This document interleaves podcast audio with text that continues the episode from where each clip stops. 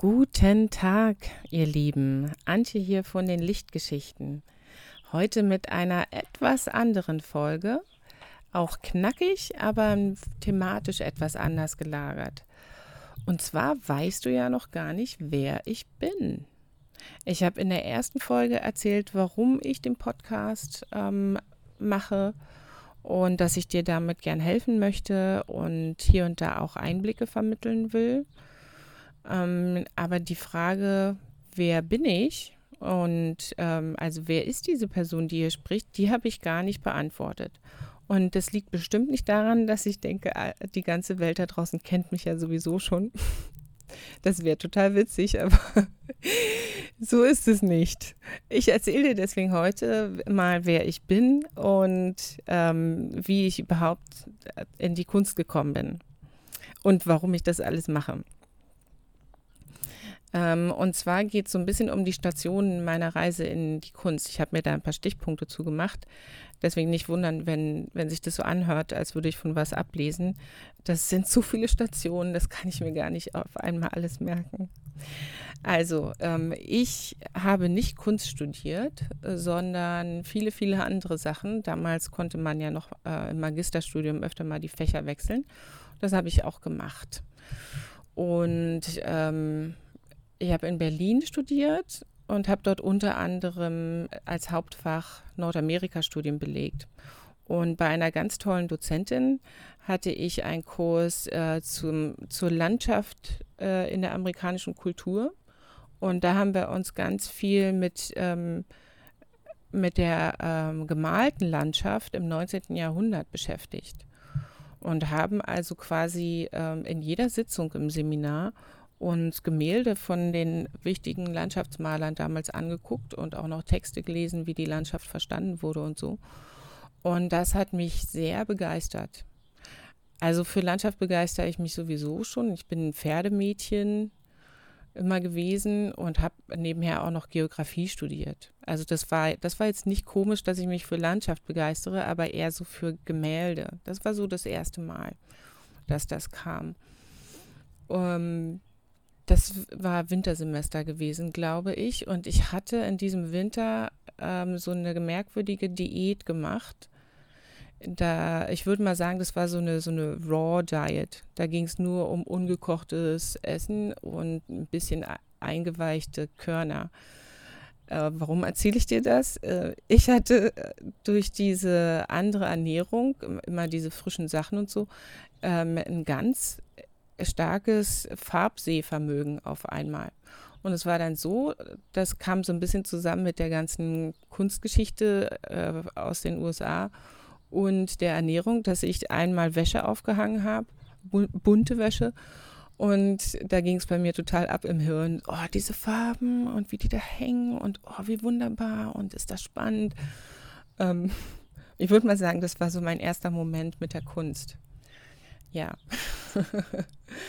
Und ich würde, wie gesagt, auch immer, immer zugestehen, dass das ein bisschen induziert war durch, wahrscheinlich durch irgendeinen Vitaminmangel oder so. genau. Ähm, aber das ging dann nicht mehr weg. Äh, dieses Interesse äh, für, für Kunst und Farben, zum Glück, es blieb da, ohne dass ich da großartig viel mitgemacht habe. Ich habe aber weiterhin mir immer ähm, Kunstbände in Bibliotheken angeschaut und auch Seiten daraus fotokopiert und ähm, mich einfach weiter ins Thema eingearbeitet. Dann bin ich im nächsten Semester schon, das war sofort im Anschluss, nach Neuseeland gegangen, um dort mein Masterstudium zu machen. Und äh, das weiß ich deswegen so genau, weil ich dann nämlich die ganzen Fotokopien von den amerikanischen Landschaftsbildern noch dabei hatte. Die waren mir da so kostbar und wertvoll, die konnte ich gar nicht zu Hause lassen. Habe die in so einer Dokumentenhülle immer mit mir rumgeschleppt. Also nicht, ich habe die nicht mit mir rumgeschleppt, egal wohin ich gegangen bin. Aber die waren in meinen Neuseeland-Sachen mit dabei. und ähm, dort in Neuseeland bin ich mit ganz vielen anderen Europäern angekommen äh, Neuseeland ist ja voll beliebt, auch für Aus, äh, äh, Studentenaustausch.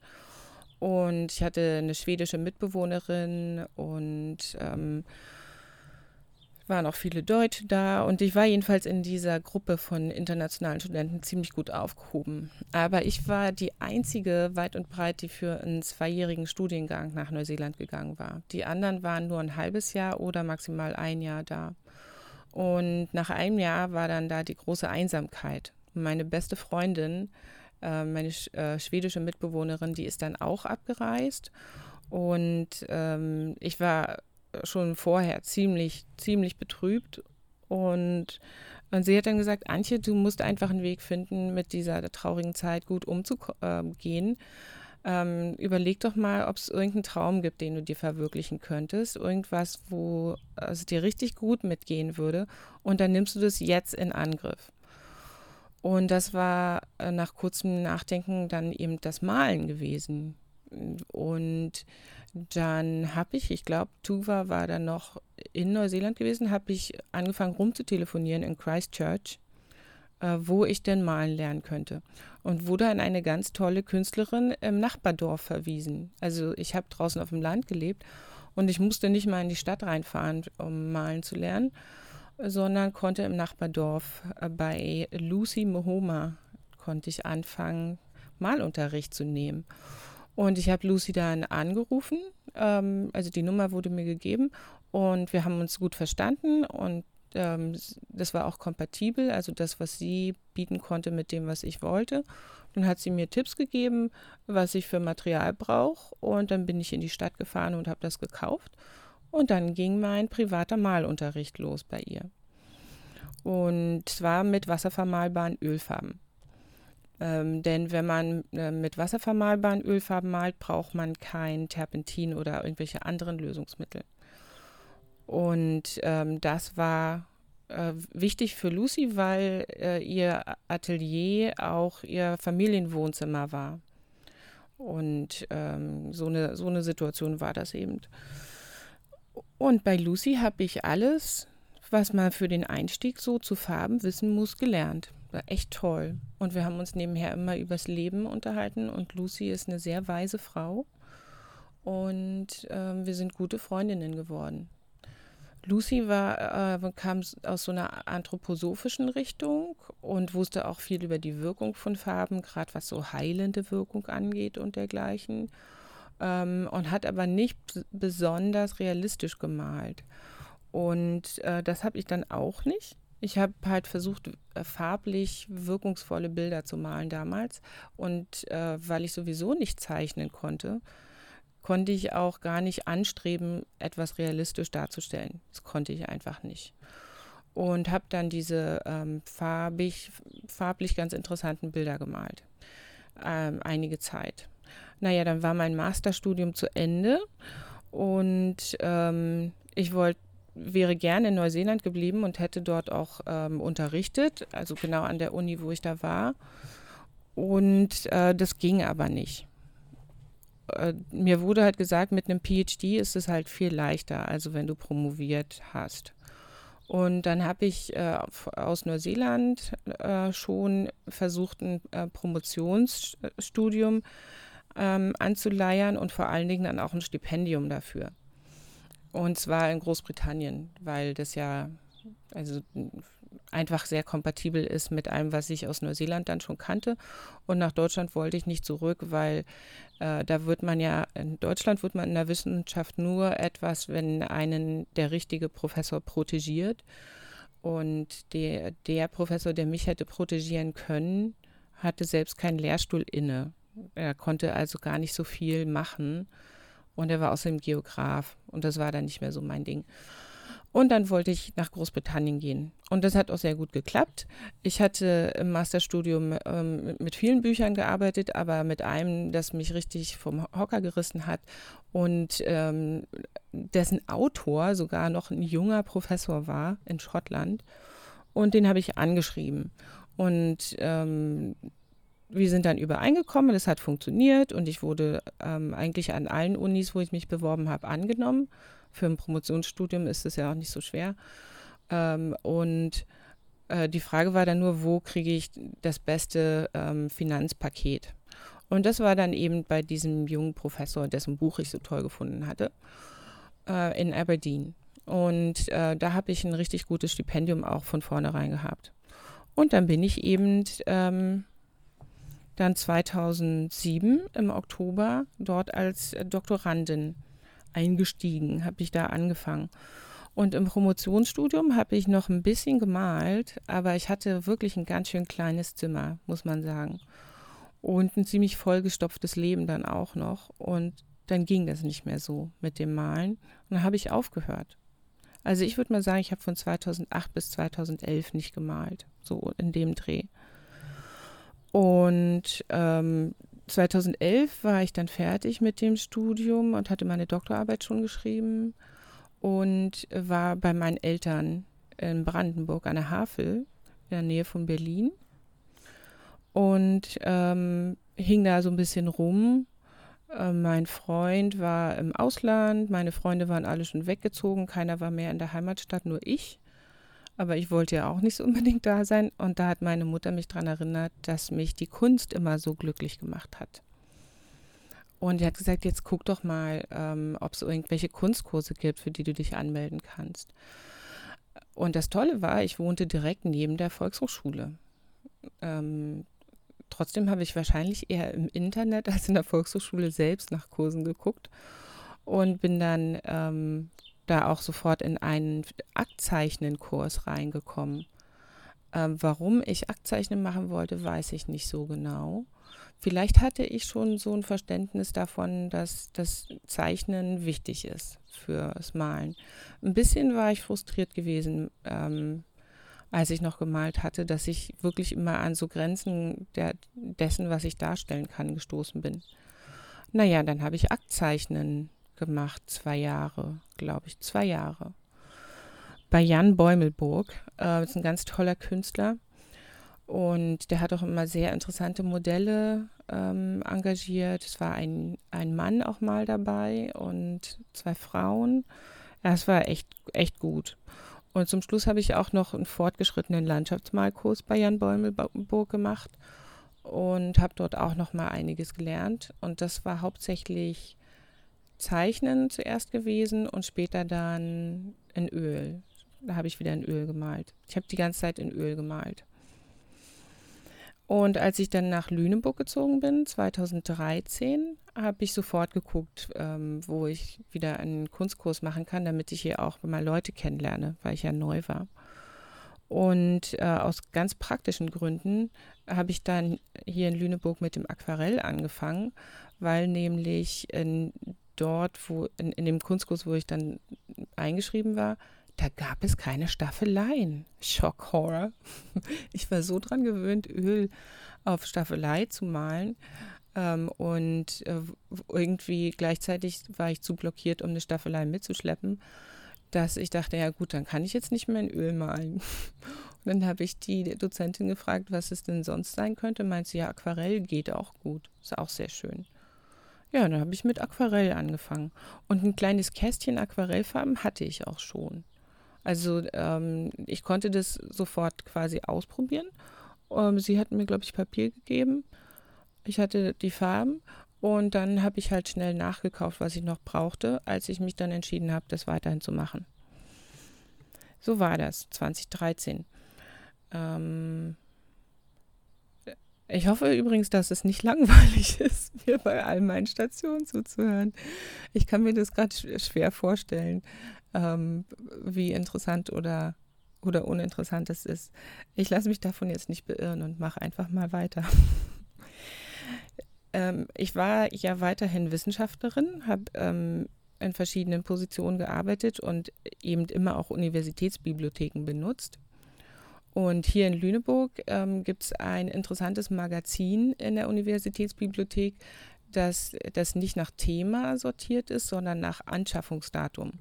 Es ist eine total bescheuerte Katalogisierung von Büchern, wenn man mich fragt, weil dann eben Bücher über Maori-Kultur neben BWL-Büchern, neben ähm, die Pflanzen in der Elbtalaue stehen und ähm, du eben nicht in eine Sektion reingehen kannst und da findest du dann andere anverwandte Bücher auch noch. Ähm, sondern du musst immer vorher genau wissen, welches Buch du suchst und eben den, äh, die Nummer, die aufgeschrieben haben. Also eigentlich voll das doofe System, aber man kann Zufallsfunde machen. Und das ist mir hier so passiert. Ich habe von Danny Gregory ähm, das Buch An Illustrated Journey, glaube ich, gefunden. Per Zufall im Magazin. Und das ist ein Buch, in dem viele ähm, Künstler, die Skizzenbücher ähm, jeden Tag ausfüllen, ein paar Seiten, ähm, ihre Seiten zur Verfügung gestellt haben, dass man sie eben anderen nahebringen kann, wie so ein Skizzenbuch aussehen kann. Und die haben dann auch immer über ihr Material geschrieben und über ihren künstlerischen Prozess und was ihnen das bedeutet und wie das Skizzenbuch sie vorangebracht hat und so. Und dieses Buch war für mich so, so eine richtige Offenbarung. Ich weiß noch, dass ich das mehrmals verlängert habe und gar nicht zurückgeben wollte. Ähm, dann habe ich es zurückgegeben und mir sofort selbst gekauft. Und es ist auch äh, immer noch so, dass ich das im, aus dem Bücherregal öfter herausnehme und durchblätter. Und so ein paar Lieblingsseiten habe, die ich mir dann immer wieder angucke. Ja, und ähm, durch dieses Skizzenbuch führen bin ich auf das tägliche Malen gestoßen, dieses Daily Painting Movement, was es da schon gab. Und von dort aus war es dann nur noch ein ganz kleiner Schritt hin zu den Urban Sketchern weil die ja auch diejenigen sind, die immer mit dem kleinen Skizzenbuch in der Tasche durch die Gegend laufen. Und wenn sie was Interessantes sehen, dann skizzieren sie das. Naja, long story short, so bin ich dann ins Urban Sketching reingekommen. Und das war sowieso total mein Ding, weil ich so gern draußen bin. Und ähm, die, dieser Gedanke, dass ich unterwegs bin und was sehe und so ganz unmittelbar und spontan das dann male, der hat ähm, mir total gefallen. Und das habe ich dann auch wirklich trainiert. Und ich sage jetzt trainiert, weil ich schon damals davon überzeugt war, äh, wenn ich es regelmäßig mache, dann kann ich das auch irgendwann, dann wäre ich dann gut. Aber am Anfang konnte ich es ja überhaupt nicht. also meine Skizzen in den ersten paar ähm, Skizzenbüchern sind ähm, krumm und schief und die Farbe, na wie das halt so ist, wenn man Anfänger ist. Ne? Aber es hat immer Spaß gemacht, sonst hätte ich ja aufgehört. Ich habe aber immer weitergemacht. Und ähm, mit der wissenschaftlichen Karriere lief es da eigentlich auch ganz gut. Ich hatte eine Stelle, wo ich ganz viele Dienstreisen hatte und ich habe immer ein Skizzenbuch dabei gehabt. Ich weiß noch einmal war ich am Bodensee und habe dann abends in meinem kleinen Hotelzimmer gesessen und gemalt und dann war ich mal am Ostbahnhof und hatte in Berlin und hatte einen Zug verpasst und habe ich die Bahnhofshalle gemalt. Dann war ich mal am Deister ähm, und der Bus kam ewig nicht. Dann habe ich ähm, einen Blick ins Dorf von der Bushaltestelle gemalt, solche Sachen. Das war schön. ähm, es wurde aber dann zunehmend so, dass ich Probleme auch in der wissenschaftlichen Laufbahn hatte oder dass sich dieser, dieser Flaschenhals dann auftat hin zur Professur. Ähm, und äh, zugleich fühlte ich mich aber immer mehr als Künstlerin so ein bisschen habe ich darüber auch schon mal was gesagt. Ja, und dann, dann ist das irgendwann tatsächlich gekippt, dass ich Künstlerin sein wollte und nicht mehr Wissenschaftlerin. Ähm, und so ein ganz signifikanter Tag war, äh, wo da musste ich einen ganz, ganz wichtigen Vortrag vorbereiten. Ähm, und am Wochenende hatte ich noch einen Workshop gehabt bei Anke Gruß, die ist eine, eine sehr gute Aquarellistin hier in Lüneburg und hatte so eine ganz tolle Technik ähm, für das Erzeugen von äh, gleichmäßigen Hintergründen gelernt. So, ähm, wenn man so, so laviert mit ganz viel Wasser und ganz viel Pigment. Und ähm, statt an diesem wissenschaftlichen Vortrag zu arbeiten, habe ich eine Serie von Tulpenbildern erschaffen, äh, die eine Dreier-Serie. Alles an einem Tag. Es hat also ganz schön gedauert. Mein Vortrag ist überhaupt nicht zu, zustande gekommen. Ähm, aber das war auch schon so ein Ausdruck davon, wie das gekippt war. Ähm, nebenher habe ich damals immer noch in Öl gemalt, aber ich glaube, äh, 2017 war das letzte Ölbild bei mir gewesen. Ähm, Öl und Aquarell sind eigentlich ziemlich gut kompatibel. Da gibt es einige Künstler, die ich kenne, die beides machen. Ähm, aber ähm, Öl ist halt schon ein ganz anderes Medium. Gouache habe ich auch nach 2017 immer wieder mal benutzt und male ich auch weiterhin ganz gern mit. Aber eigentlich bin ich jetzt eine Aquarellmalerin. Ich benutze ähm, häufig auch Tusche zu, für die Vorzeichnung, also so einen ähm, wasserfesten äh, Marker. Ähm, das mache ich ganz gern. Äh, Standard ist natürlich Bleistift ähm, für die Vorzeichnung. Ich habe aber auch phasenweise immer schon ganz ohne Vorzeichnung aquarelliert. Also da gibt es ja verschiedene, verschiedene Herangehensweisen. Und ich hege nach wie vor diesen tollen Traum vom Draußenmalen bei Wind und Wetter und mit Gerüchen und Geräuschen und Tieren und Menschen, die vorbeikommen, mit denen man ins Gespräch kommt. Ja, wo es einfach so unmittelbar ist und wo ich Teil dessen sein kann, dass ich da male. Das finde ich nach wie vor total schön. Aber als mein Kleiner dann geboren ist, ähm, im November ähm, 2017, da ging das erstmal nicht. Wahrscheinlich habe ich deswegen jetzt auch immer noch so eine starke Sehnsucht nach dem Draußenmalen. Und ähm, jetzt habe ich mich gut an so eine Mischung gewöhnt von drinnen und draußen. Durch das Online-Malen seit Beginn der Corona-Krise bin ich jetzt ziemlich doll auf die Arbeit mit Fotovorlagen ähm, eingestellt. Und das ist auch gar nicht so schlecht, weil da gibt es ja einiges zu beachten, wenn man mit Fotos arbeitet, ähm, was man wo man selbst nochmal das Motiv, also die Vorlage quasi sich umdenken muss oder wo man sie ein bisschen Foto bearbeiten muss. Ähm, man kann das nicht so eins zu eins übernehmen. Da bin ich jetzt ein bisschen Firma drin, aber ich male gerade gar nicht so viel draußen. Und mir ist gestern im Gottesdienst, kleiner Einschub, ich bin ja auch noch Kirchenvorsteherin hier in Lüneburg, äh, mir ist gestern im Gottesdienst klar geworden, dass ich die lieben Malfrauen aus meiner Online-Malgruppe ähm, jetzt ja seit mehreren Monaten fast schon gar nicht mehr gesehen habe. Also wir sehen uns zweimal in der Woche, aber ich habe sie ja nicht wirklich gesehen und wir haben uns vor allen Dingen nicht gedrückt. Also nicht umarmt. Und das fehlt mir schon. Bei, bei allem Glück mit der Online-Malwelt, das funktioniert wirklich ganz gut, fehlt mir jetzt so nach und nach wirklich der, der echte Kontakt mit den Menschen durchs Malen. Und mein Traum ist, ähm, offline und online in Zukunft ähm, schön zu malen und in den Austausch zu kommen mit, mit anderen Malerinnen. Ja, ich hoffe, dass es jetzt ähm, nicht uninteressant war. Jetzt weißt du, ähm, warum ich immer so viel englischsprachige Webseiten und, und Künstler zitiere, wenn ich von irgendwas erzähle. Meine Quellen sind meistens englischsprachig. Ich habe, äh, also es gibt eine ganz andere Art von Transparenz in der englischsprachigen Welt über Methoden, Techniken und, und Vorangehensweisen in der Kunst.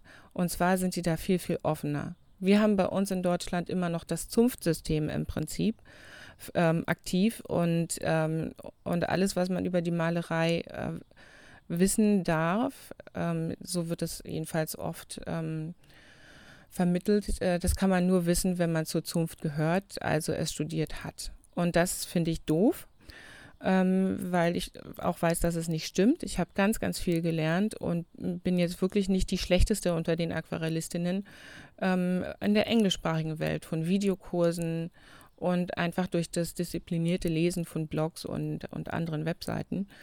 Und ich bin dadurch einfach ähm, viel happier ähm, also viel glücklicher mit meiner Malerei geworden und bin auch echt gut vorangekommen. Und das will ich eben auch für dich mit diesem Podcast und mit meiner Webseite. Und deswegen beziehe ich mich nach wie vor äh, auf die Quellen, die transparent sind äh, und übersetze sie dann an manchen Stellen halt einfach. Und ähm, und ich will aber auch, dass, dass du vorankommen kannst und glücklicher und entspannter werden kannst mit der Malerei und gebe deswegen eben auch ganz transparent die äh, vielen Tipps und technischen Hinweise auf meiner Webseite. Denn wir, äh, für diejenigen, die vorankommen wollen, ist doch richtig, richtig toll. Das macht so viel Spaß oder es kann jedenfalls sehr, sehr viel Spaß machen, wenn du nicht immer frustriert sein musst, weil du was nicht äh, verstanden hast oder was nicht richtig gut umsetzen konntest. Und dabei will ich eben helfen. Der Podcast kann das ja nur so mental leisten, aber mit meinen anderen Angeboten kann ich da ein bisschen praktischer unterstützen. Ja, wie gesagt, um mich geht es hier nicht bei dem Podcast, aber jetzt weißt du trotzdem einiges über mich. Und ähm, ich hoffe, dass ähm, du weiterhin zuhören wirst und jetzt nicht verschreckt bist. Und freue mich schon drauf, nächste Woche dann wieder mit dir zu sprechen. Ähm, und bis dahin wünsche ich dir eine ganz schöne Zeit. Tschüss.